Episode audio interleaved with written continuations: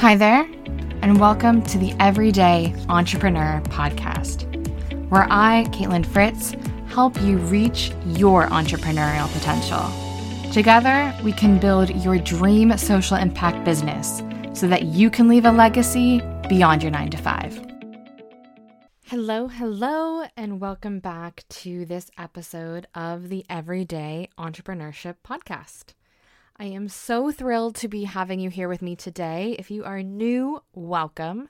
My name is Caitlin. I'm an award winning entrepreneur, enterprise educator, and business coach who's worked with founders across the world to build, grow, and scale their impact led businesses.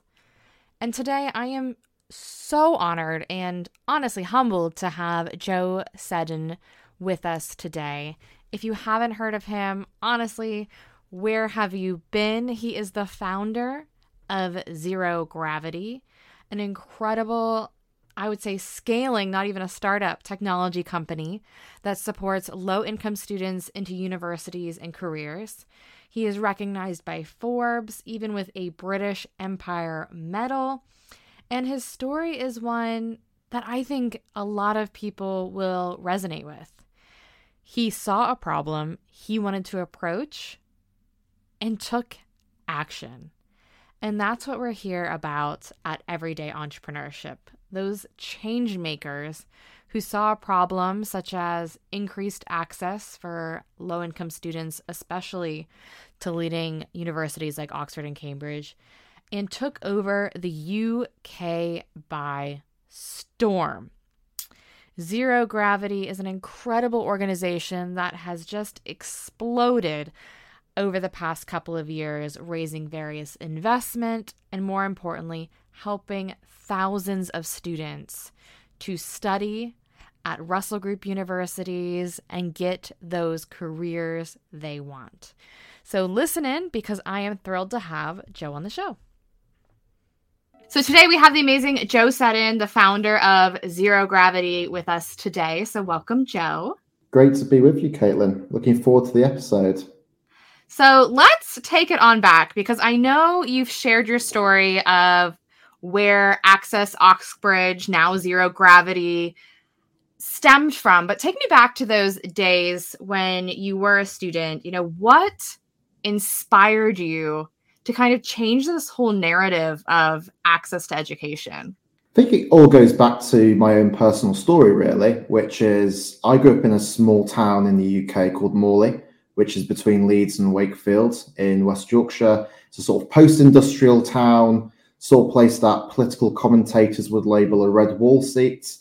And I grew up in a single parent background. My mum's a speech therapist in the NHS. In fact, most of my family members work in the NHS. And I made a journey from state schools to Oxford University, where I studied PPE, which stands for philosophy, politics, and economics, not personal protective equipment, uh, which is uh, is the mistake everyone makes nowadays. And I just saw firsthand, to be honest, just how big the barriers were for students like me to break into elite institutions. No, not just universities, but apprenticeships and graduate careers as well.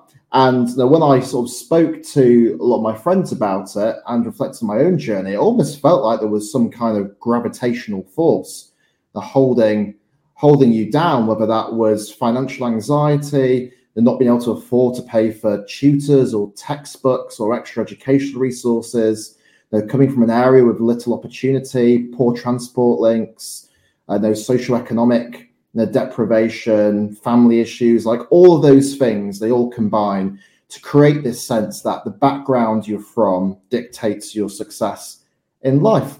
But I don't think things have to be that way. And you know, when I started Zero Gravity, I'd set out to try and change the way things work, you know, unlock talent, from low opportunity areas and empower them into these elite institutions. So, so the idea in many ways goes back to my own personal story, but I, am not unique. I'm not a, an outlier. There's you know, hundreds of thousands of people like me you know, dotted all across the UK who are currently experiencing that journey you know, right now. And I wanted zero gravity to be the kind of solution uh, for those people. I love that because where I grew up in the US, you know, it's a similar steel town kind of an area where I think you know, less than one in 10 actually go to university. And I think around the world, we have these pockets of really huge potential with young children, young adults. But once again, it's it is that access. So then how did you how did this journey start? Because it was before Access Oxbridge. So were you the typical tinkering in a dorm room building an app? Like what did it look like from boots on the ground? So when i came to graduate from university i always knew i wanted to be a tech entrepreneur. That was my big uh, passion which was, was quite a strange thing to do at the time because you know, when i grew up in morley in west yorkshire i was always interested in technology and startups. It was almost like a little dirty secret I didn't want to admit to any of my friends that I was kind of interested in that stuff because it just wasn't stuff that people were talking about.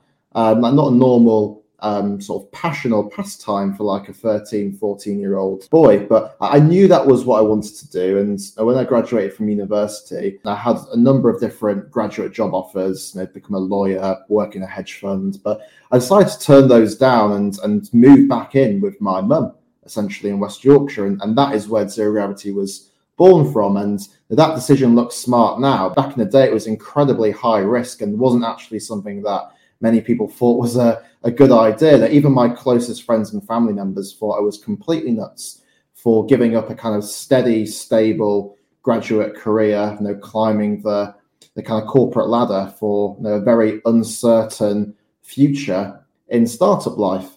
And I think that's one of the difficulties in entrepreneurship, which is the people don't respect it as a career decision until you have all the kind of hallmarks and credibility signals of, of success. Now, when you're first starting off, especially in the UK, there's a lot of skepticism about pursuing that career path. Now, indeed, in Yorkshire, there's a kind of joke that if you describe yourself as an entrepreneur, that's just another way of saying you're unemployed, um, and which which is probably what most people uh, perceive me to be doing. They're just trying to find an excuse not to get a proper job. Now, when I first launched Zero Gravity, know, you're right. Back in the day, it was it was named Access Oxbridge, and that's because I just wanted to get a product out there in the world that people would use and get insights you know, directly from users about whether it was something that was worth pursuing or not. And when I thought about how to bring my kind of grand vision, which I just spoke about, down to earth, I decided to start on the ecosystem I understood best, and that was Oxford and Cambridge university. So that the first iteration of zero gravity products was just focusing on getting students from low opportunity backgrounds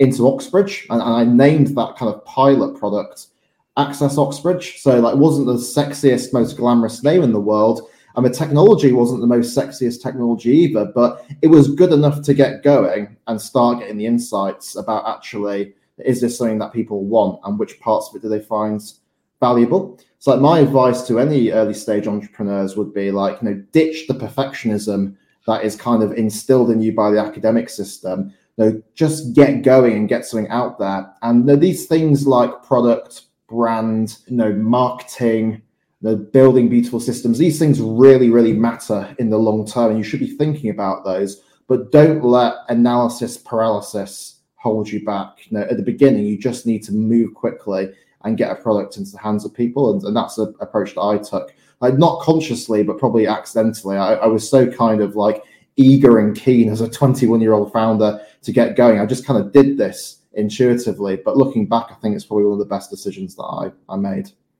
No, I think you're totally right. I think we are kind of instilled with this rubric, and there is no rubric when you launch your first product. It is messy, it is everything kind of you know, hodgepodge together. I know my first app was as well. But getting that feedback is so critical, especially before, you know, you raise funds and you grow. But I think it's really interesting because you talked about, you know, having this desire to be a tech entrepreneur and you kind of don't fit that, you know, Elon Musk, Jeff Bezos mold because Zero Gravity is a social enterprise. So what what led you down that kind of social enterprise entrepreneurship tech for good routes? Well, the reason I became an entrepreneur is I, I, never really wanted to make loads of money. Like that was not the driving force behind my entrepreneurship.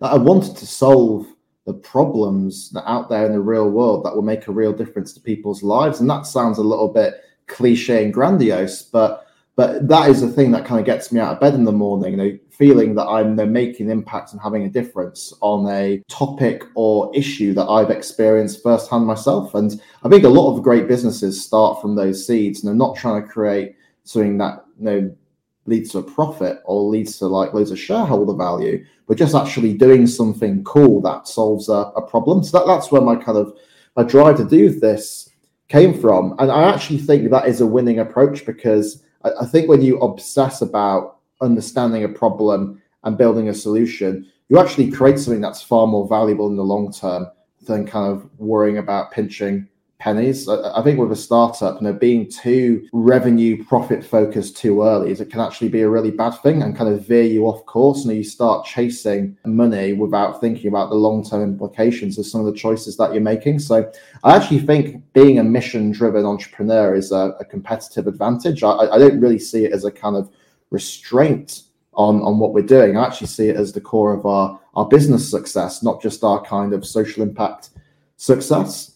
Uh, because the other thing you really get being a mission driven business is your brand is far more compelling because people emotionally connect far more with businesses that have a clear mission behind them than just businesses which are like very bricks and mortar and not doing anything that has a tangible impact on society and the things people care about.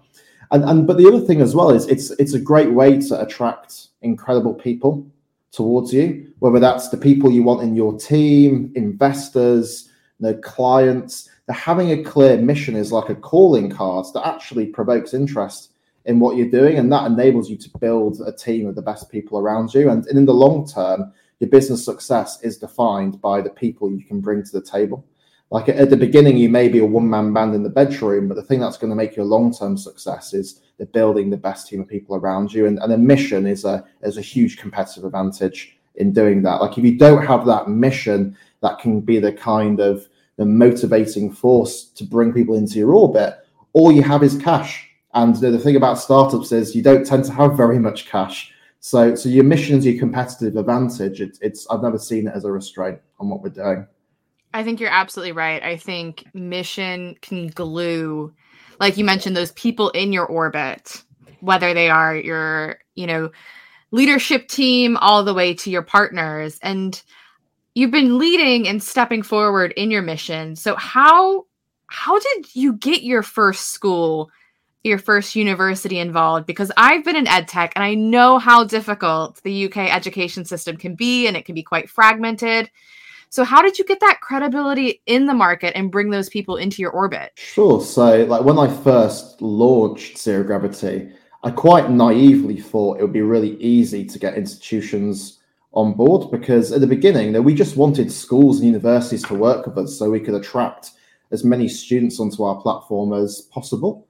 Quite quickly, I kind of ran into the uh, the, the cold, hard reality that actually working with institutions as a startup is is really really difficult because from a kind of you know, school or university's point of view, you're taking a bet on a young, plucky, unproven organization, and often in those kind of institutions, you don't get rewarded for taking risk.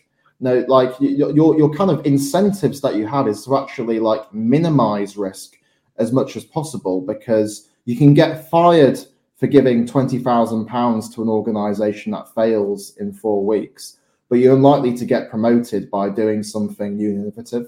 So, so the kind of incentive structures of organizations like veer away from working with startups. And I kind of recognized that quite quickly and, and pivoted our initial strategy to actually being able to sign up school students and undergrads without having to partner with institutions whatsoever. So we, for the first couple of years, we just worked on building a really well-defined brand that people loved and building marketing channels through organic social media, turning our users into brand ambassadors and finding you know novel growth hacks of how to you know, reach students. So we didn't actually focus at all on institutional partnering in the first couple of years because I just didn't think we had the fundamentals to be able to partner with institutions. Now that, that's changed recently. You know, we've got over 30% of all the state schools in the UK who are now formally partnered with Zero Gravity, over 700 schools, and also some of the biggest universities in the country. But it took you know three years to get to that point. So I think the lesson out of that is that when you're building a strategy for a startup, like you have to make sure that your strategy is hunkered down in reality and the capability that you've got. And what you'll find is that actually the institutions are very, very difficult to work with at the beginning of your startup journey. So actually, sometimes the best strategies are strategies which disintermediate from gatekeeper institutions and allow you to get directly to your audience. And in the long term, you may find a way back into that B2B partnering model. And that can be a really good model in the long term. But in the short term, you have to have a strategy which is hunkered down in reality.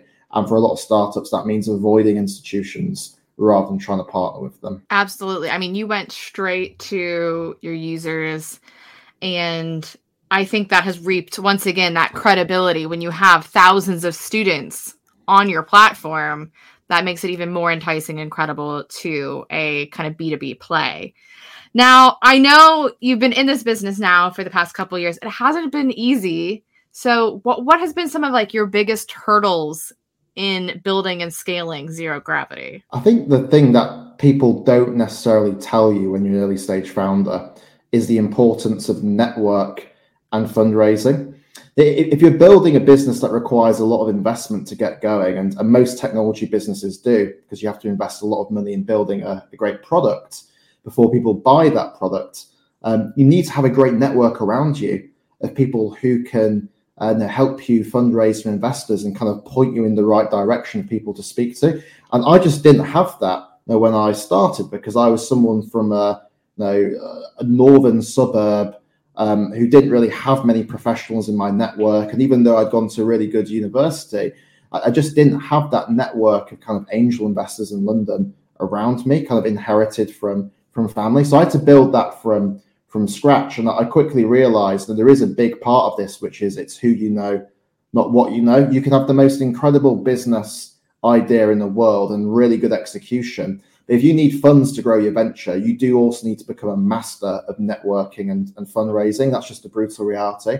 So I started to do that, and it was not very comfortable or intuitive for me because I was a bit of an introvert. I saw networking as a kind of like dirty thing. I, I, didn't sort of like appreciate it as a as a skill. I kind of associated it with like awkward corporate networking events where you sort of stand in the corner with a slightly um, you know, room temperature glass of uh, prosecco, and there's people who come and sort of annoy you. So that, that's awkward what I business thought, cards. Awkward business cards. That's what I thought networking was. But actually, I realized over time, like networking, like isn't that networking is a, a skill you need of how do you bring the right people into your orbit and you know, align people's incentives so both you and the person can get mutual benefit out of your connection. And when it came to zero gravity, I, I created a kind of media flywheel to bring you know, people into my orbit who could help me grow the, the business. So most of our original investors they came to me directly, having read about zero gravity in the mainstream media or having seen our posts on on social media and on, on LinkedIn or or Instagram. And then from those original people, that they then introduced me to more people. It became a bit of a domino effect over time. And I, I can sort of trace back almost every single investor in our company to a couple of initial core contacts, which I had. So I, I think the most difficult part about building a network is actually going from having you know, zero helpful, high quality people in your network to 100.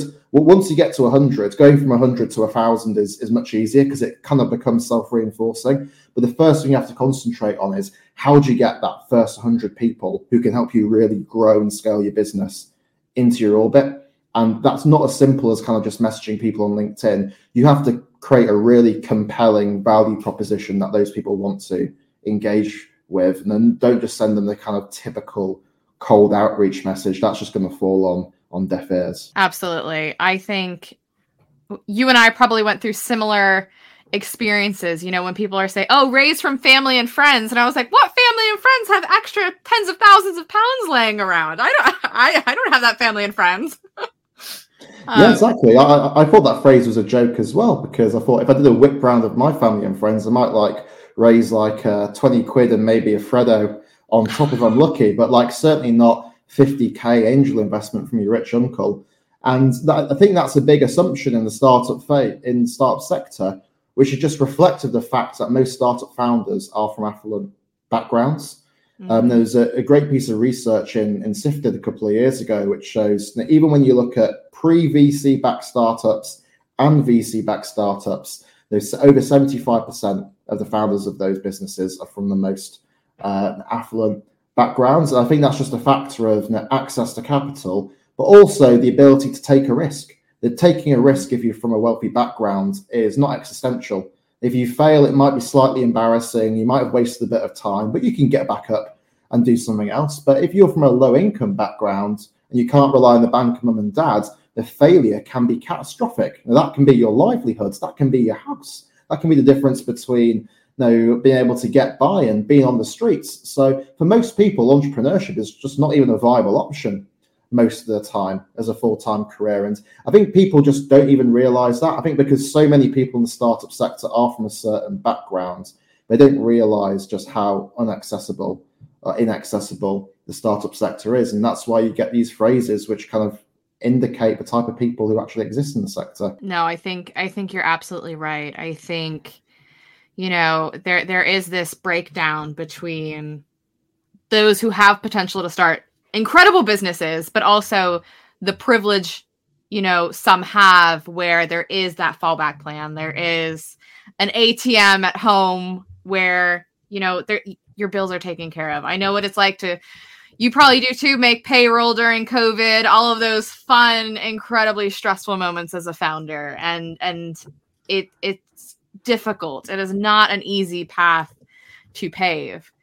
And i guess yes like when you've got people relying on you that creates a huge degree of stress because the, the financial viability of your business doesn't just affect yourself but other people as well.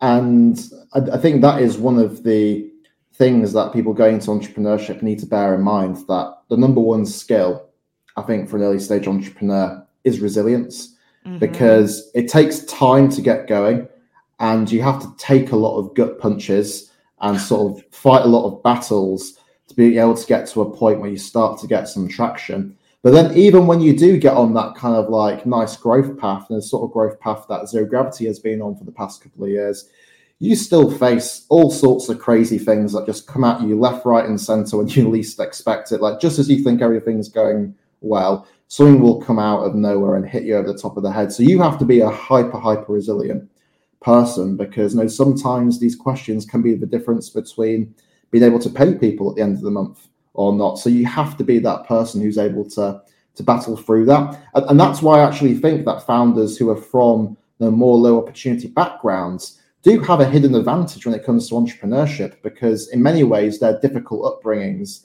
are a training ground for resilience. If you think Absolutely. of resilience as a muscle, which is something that you build over time, if you've had to face all of these you know, challenges in your childhood, you're likely to be far more resilient from somebody who's just had everything fall into place for them. So I, I, think people from low income backgrounds and low opportunity areas have resilience and abundance. It's just not being put into good use because actually getting into the startup world is just too difficult. Exactly. I think there's so much grit. And when you've lived through adversity, the adversity of the startup world, you know, it's not as foreign for someone, you know, who's lived through it, that lived experience. Speaking of that, you know, you work with incredible students across the UK and various ages. What piece of advice would you give them if they came to you and said, Joe, I want to be an entrepreneur? Mm, it's a million dollar question.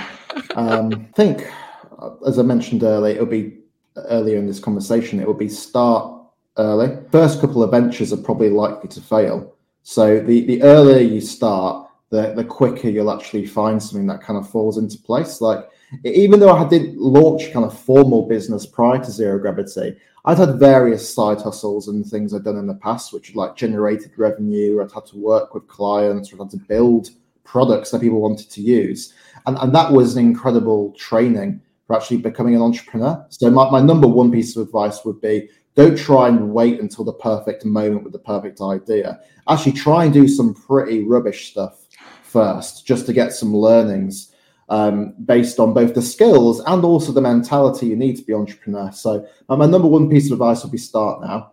Um, and my second piece of advice would be to um, like think, um, make sure you're doing something which is incredibly distinctive and you know creates uh, a product or a service which is at least 50% better than what already exists out there because I think I see a lot of young entrepreneurs kind of trying to reinvent the wheel. I think mm-hmm. that's that's most people's kind of instincts when they're starting a business of I'm just going to reinvent something that already exists. But, but the truth is, if you're building a startup, you know, people are naturally risk averse. And if you want people to use your product rather than the established products in the market, like you can't just be 10% better than what already exists. You have to be 50% better.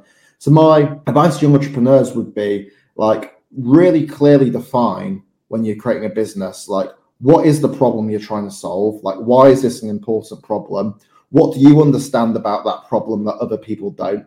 And then why is your solution 50% better than what already exists? Or, or why could it be 50% better if you got to a certain point? And that sounds like pretty basic stuff, but I think a lot of people don't think that through incredibly carefully. And that they run into something where they just end up reinventing the wheel and then they get confused why they don't become an overnight success. And, and that's because actually the building something takes time, uh, no matter what you do. But also, it's very difficult to get lift off if you're just reinventing the wheel. Like you have to be different. So, like pretty mundane, obvious advice, but that is the thing I see people doing wrong quite consistently. No, I think I think you're absolutely right because it take it requires that you know zooming out to really see you know how you differentiate yourself and I think that's really, really valid advice. So, Joe, what is up next for you? I know you're you've been all over the media. I think there was a piece this week from startups. And what is next for zero gravity? What can we look out for? Yeah, it's it's quite weird seeing zero gravity sort of plastered all over social media and uh, and all the PR nowadays. And it, just shows you that kind of virtuous circle effect, which is you know, getting PR and social traction was was so difficult when I first started. But but now I think this year we've had over 50 uh, tier one media features in like you know, top broadsheet uh, publications and, and TV. Um, there we get you know, millions of impressions on social media uh, every month now. And, and and that would be something that was unfathomable a couple of years ago, but we just got into that virtuous circle of building and building and building over time. And, and, in terms of what's up next, like for us, uh, like we want to continue scaling our platform to power more students into top universities. We've, we've supported over 8,000 students from low opportunity backgrounds into top unis to date, but we've got 10,000 on the platform this year applying right now. So those numbers are increasing Woo! exponentially, and we want to continue pushing that. But the other thing that we're doing as well is also focusing on how do we get students into top internships, apprenticeships, and graduate careers. That is a increasing focus for us because going to top university is is great and really helpful, but it doesn't kick the ball in the back of the net. There's still that next stage of how do you get access to a great career. And we're working with a number of the UK's leading employers now to really level the playing field when it comes access to these elite professions. And I think that's really exciting because I think what we hopefully will see, if we're able to get that right, is we can you know, create a real demographic shift in who actually works in some of these leading companies. In, in, the same way there's started to be a demographic shift in universities, I think that same trend can come to some of the UK's leading employers as well. And the ripple effect of that is that there'll be different people in those rooms making decisions, and that will lead to better outcomes, not just for those individuals, but for all of society because as we say at zero gravity, that when talent wins, everyone wins. So I, I, don't just see this about individual empowerment. Like this is actually about creating a more meritocratic, you know, dynamic world that works for everyone, and, and that's what we're trying to do, I suppose. I think that's incredible. It's a it's a whole systems change. It's not. It, I mean, it starts at the individual, but the ripple effects that zero gravity is going to have throughout universities, workplace, and everywhere in between. I know I am so excited to look forward to it. So, Joe, if someone wants to connect or if someone listening wants to sign up for Zero Gravity, where can they find you? Yeah, so Zero Gravity is at zerogravity.co.uk. You can sign up in around two minutes. And then, if anyone wants any advice on breaking into the weird, wacky world of entrepreneurship, or wants to know, know more about zero gravity, uh, just ping me a DM on LinkedIn. Amazing. Thank you so much, Joe. It's been an absolute honor to speak with you, and I am looking forward to seeing the lasting impact of zero gravity. Awesome. Good stuff, Caitlin. Great to be on the podcast. Honestly, if that was not inspiring, I do not know what is. You have to take a moment and look up Joe's story and also the legacy and current pioneering happening at zero gravity. They're absolutely on a roll. They've been featured in BBC, various student unions, also lectures. I mean, I can't even rattle off the list. But what I think is really important here is how Joe approached his lessons in entrepreneurship. He is someone who has truly gone out, validated the solution, found that niche to make an impact. And honestly, the results thus far has been astounding. So definitely take a look at the work he's done and the amazing company Zero Gravity. Now that's it for this show. But if you're interested in learning more about entrepreneurs who are inspiring, building, and growing some incredible businesses, then subscribe to this podcast, leave us a review, and follow along with me on my email list. Until next time, this is Everyday Entrepreneurship. Thank you for joining me for this episode of Everyday Entrepreneurship. To stay tuned and most up to date, subscribe wherever you listen to podcasts. You can follow me, Caitlin Fritz, on Instagram and if you have any questions about building your business with impact, drop me an email with the link in the show notes. This podcast is produced by the great people at the Podcast Boutique. I look forward to catching up with you next week. See you then.